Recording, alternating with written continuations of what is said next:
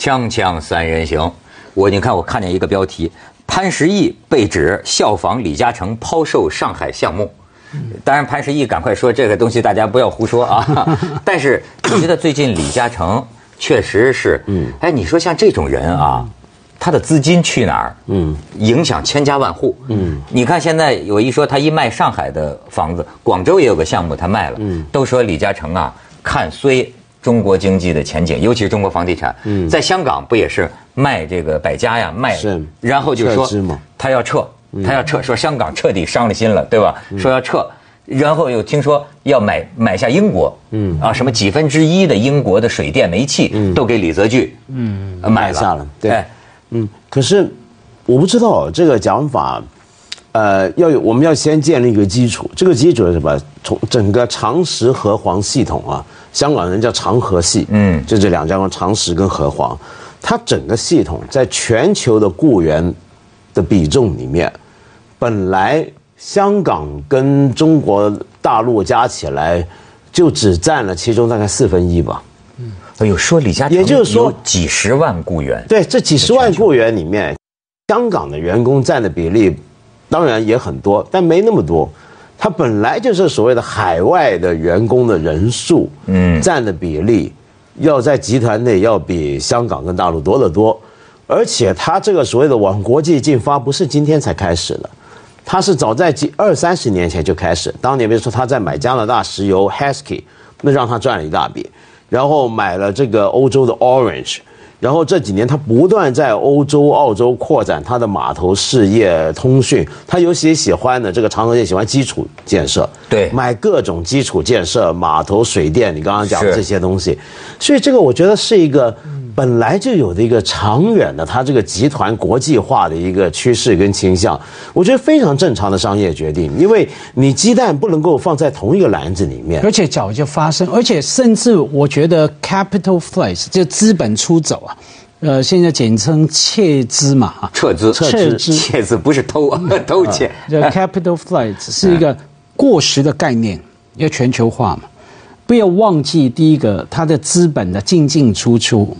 太简单了，因为那个资本出走这个概念啊，坦白讲是社会主义运动在全世界的时候谈到了概念。马克思就谈过啊，你资本家随时可以走啊，而且来威胁整个社会、整个国家。嗯，你一定要给我好处，你的整个制度要配合我，向我撇倾斜。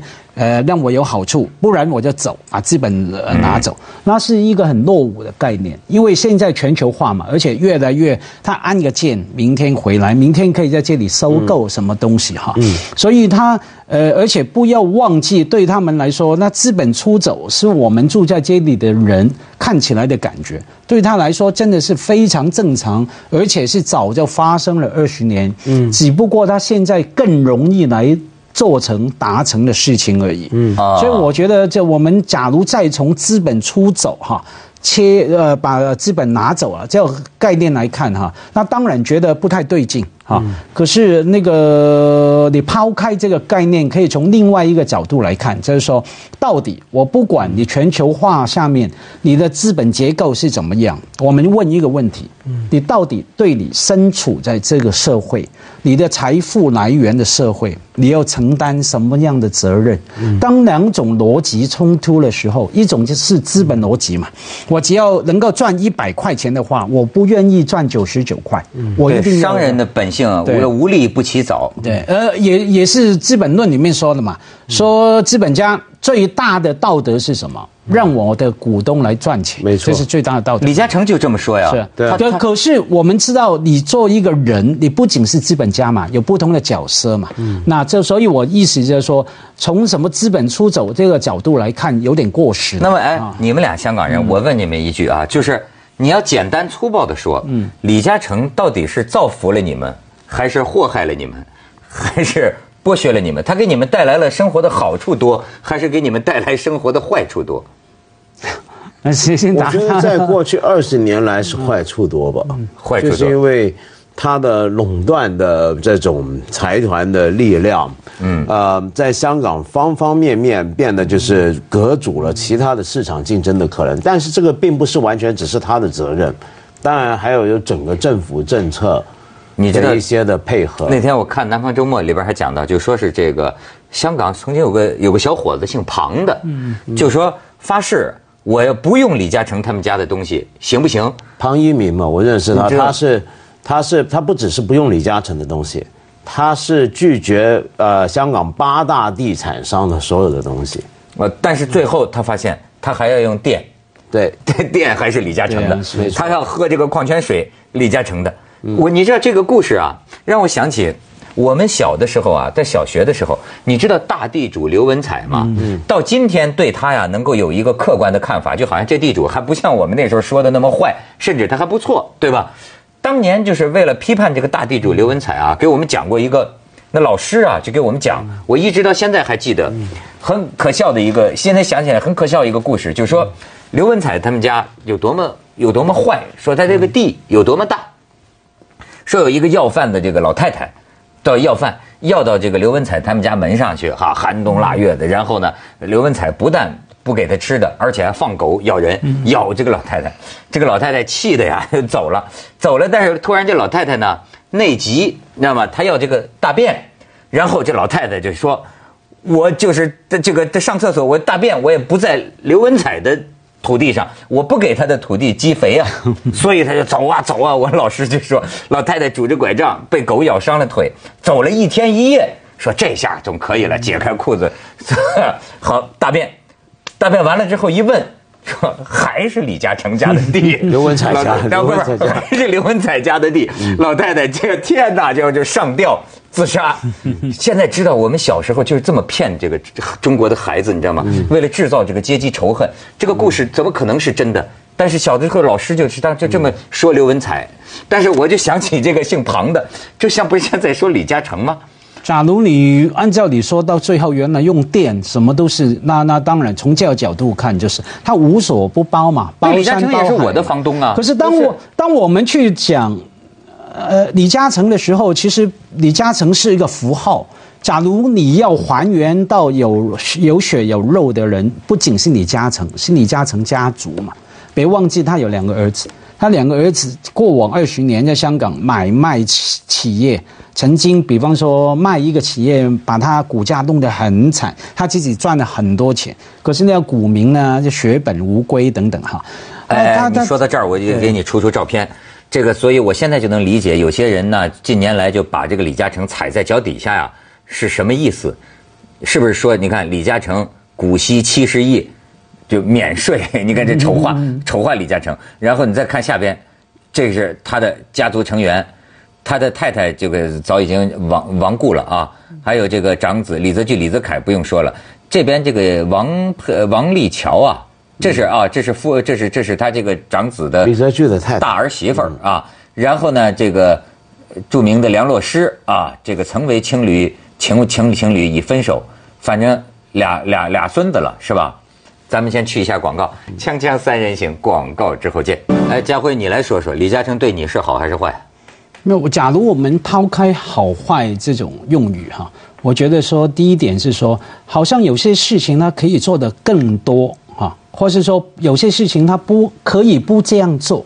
比方说，我们知道李先生非常有慈善呐、慈悲的心啊，一直以来捐了很多的钱。可是我们看到，呃，至少我都是从媒体看回来哈，其中蛮多部分的善事哈，他的要求条件蛮严格的。比方说会，我给钱做什么事情，我要经过很严格的审批，有时候会避开政治的问题，甚至对文化事情哈，好像我支持你做文化，可是要求我不晓得是李先生李嘉诚来要求，还是他下面的人来要求哈。好，我给你钱做什么项目，这个不能做，那个不能做，那个最好不要做，等等哈。可是是不是有些做事的方法，做好事的方法的取向，可以往前更走一步哈，让大家做得更更感受到它的好处哈，它的支持。还有有些我们觉得呃，虽然你是资本家的逻辑嘛，香港人经常说，哎，不用赚那么近吧，你的企业一年赚几百亿。结果啊，那那个涨价幅度最高，在法律上容许的象限，它涨到那个地步哈。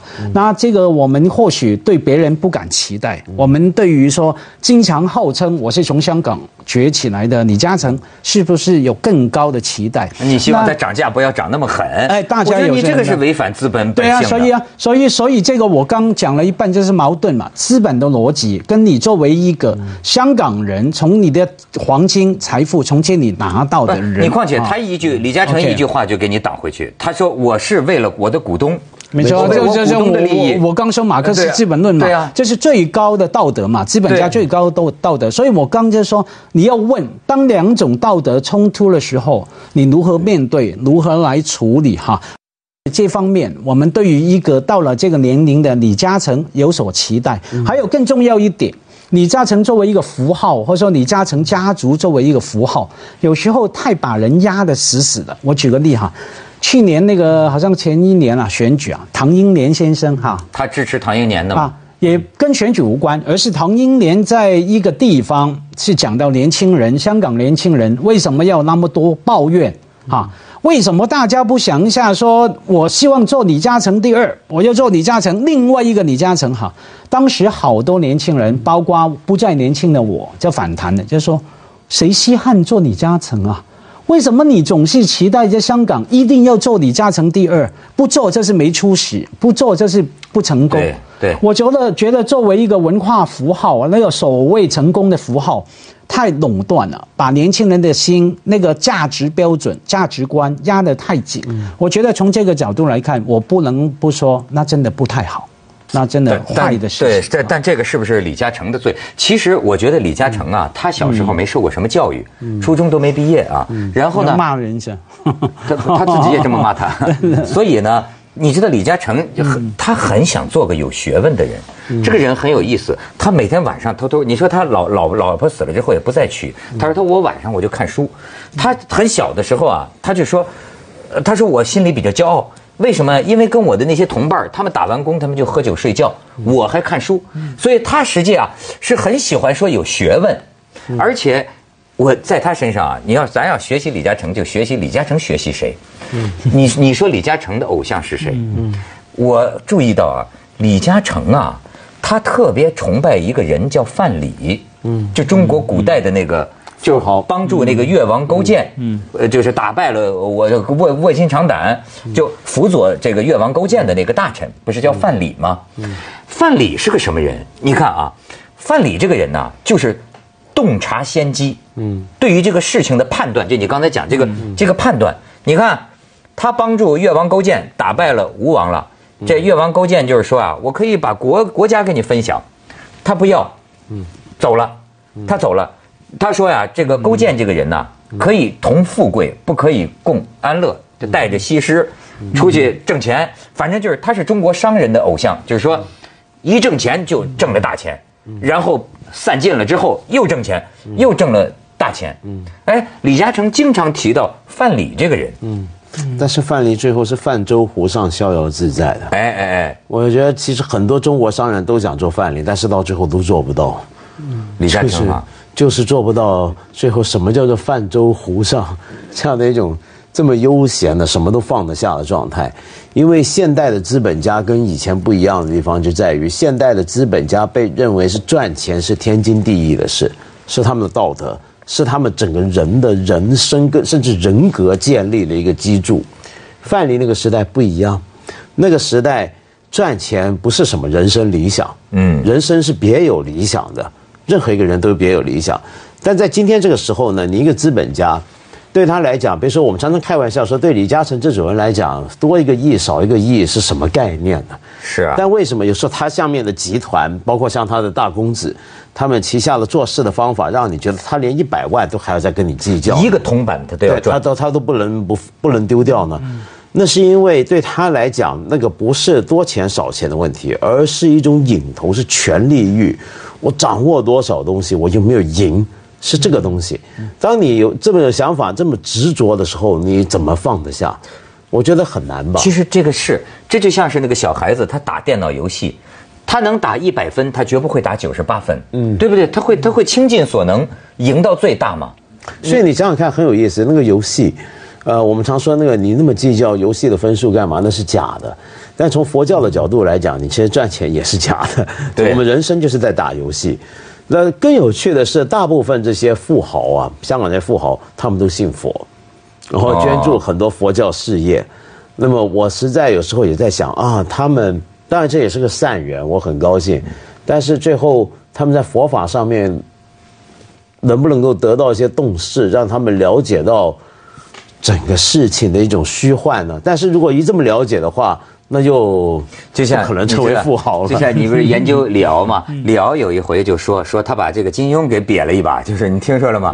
说金庸到他家去，就因为金庸很喜欢佛学，然后李敖就说说我一句话就把他给灭了，说这个佛根本不主张你保保有财产，你你金庸你整天讲佛，你能放弃你的财产吗？你能放弃你的财产，你是真的。所以这也是锵锵三人行，广告之后见。我给你们讲个这个历史故事啊，我就发现，因为我他说这范蠡啊，我就翻一翻《史记》里关于他的记载，我觉得很有意思，因为他们又在说李嘉诚分家产，就给这俩儿子，说这俩儿子也没有什么矛盾啊，他就是能能那个各安其分的这么分。哎，我一看他崇拜这个范蠡啊，《史记》里就讲着一个故事，就说这个范蠡啊有仨儿子，这第二个儿子啊到这个楚国杀了人呐。就准备关起来就被砍头了，然后呢，这个范蠡就让小儿子带着钱啊，到那个国家去找一个很有面子的人，叫庄生，就去找他，就能救我这个二儿子。但是呢，临头呢，大儿子说说为什么让弟弟去啊？呃，非得让我去，你我作为哥哥我要去救弟弟，你不让我去我就自杀。最后就让他大儿子去，结果他大儿子去了之后呢，把这个钱给了这个庄生，庄生就跟他大儿子说啊，就说你就走吧，甭管了。庄生呢就去跟这个皇帝说说皇帝你要行德政啊怎么怎么着，所以皇帝就说大赦，就放了他儿子，但是他大儿子没走，然后他大儿子就鸡贼，就听见说皇帝大赦，他说哎呀那是皇帝本来要大赦，那不一定是这个庄生去说的情，结果他大儿子又回去给人家庄生要这个钱，结果这庄生翻回头又跟这个国楚王就说了，说这不要大赦了，这个把他儿子干掉。最后又把他二儿子干掉，嗯他大哥最后就拉着二呃弟弟的尸身回来，回来范蠡就等着他，范蠡就说我就知道你是这样，然后说你说为什么？你说他对这个两个儿子的了解，他说这个大儿子啊是当年跟我一起创业的时候，这个苦过苦苦过来的这个人，所以我知道大儿子啊最爱惜钱，对钱呢看得太重，他一定就会去。给人家去讨还这个钱，小儿子呢，他说是花花公子，富二代，他不把钱当回事，所以小儿子去了，把这钱给那个人，这小儿子就会回来，所以就不会有这样的事儿。哎，你说这事儿有意思吧？这《史记》里面的这个记载。对，但是李嘉诚两个儿子都不是这样的人，都不是花花公子，但也不是跟他一起打拼起来的人。我觉得李嘉诚呢，倒是香港这几大富商里面啊，嗯。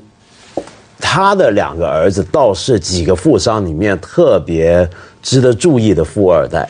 其实一般讲富二代，大家概念都不是很好，对不对？印象都不是很好。香港的确也有很多不太成气候的富二代，但在香港芸芸富二代之中，他这两个儿子的确已经算是很出类拔萃。是啊，就真的是能够接班的人，是能干的，是能干的人。而且不要忘了，其实你老说他两个人，还有一个周凯旋呢。哦，对不对？就他的亲密朋友周凯旋，哎，那也管着一把，对不对？那那你说是什么关系？周凯旋跟李嘉诚到底是什么关系？这个干嘛要我说？你不是写这个专栏？没有，我呃，就是据他们说，就是好朋友嘛，都是好朋友。说有一次在意大利还手拉手呢，他跟周凯旋。哦，这个其实都是公开的啦。等于是承认的一个关系了。对，没有重点。我觉得说，除了要注意他两个儿子，还有他的好朋友以外，我经常好奇啊，李嘉诚怎么样看别人来看他？哎，我觉得他心里一定很不服气的。是，你们怎么搞的？我不偷不抢，我创造香港繁荣，然后我做善事，你们还整天骂我魔鬼，这个那个好。那我觉得他一定心里很多纠结。那个纠结结不晓得怎么样，也能不能给他解，或者说需不需要解？比方说，他到底明不明白？他觉得他资本家的逻辑，我这个明明在要讲价，法律保障我。比方说，我的店，法律香港是保障的哈。对。每一年的获利要我随便讲了百分之九这样子哈，我干嘛要给你赚百分之八？我就要赚九。对啊。他到底明不明白？多了百分之一，对他来说可能一点意义没有。可是对于老百姓来说，那个是影响多少人的生计哈，影响多少人每天要打。那你是把他当特首要求了？他不是 但我没有这样要求啊。假如我是他，我可能要求赚百分之两百。对，所以，所以我意思是说，假如我们要讨论一个，所以才让大家那么对他的感觉这么爱恨纠缠嘛，很暧昧嘛。他有他权利赚钱啊，不偷不抢。其实他啊真是你说的那个，他就是这个华商啊，就至少是上一代这个华商啊，很典型的这么一个嗯代表。他觉得放不开的这些东西，他觉得我我赚钱有什么不对的？对。很奇怪，所以中国历史上的商人啊，都是很克制的，在这点上。也是被克制的。对，你不克制就会被杀头的。嗯，像沈万三就是好例子，对。要不然就会被斗垮的，像胡雪岩，已经够克，再克制都还不行。但不晓得为什么到了二十世纪出来的我们全世界这些华商，都是以就是这种。觉得接着为您播出西安楼观道德文明启示录新教伦理还要新教伦理的这么干下去，这是很他的。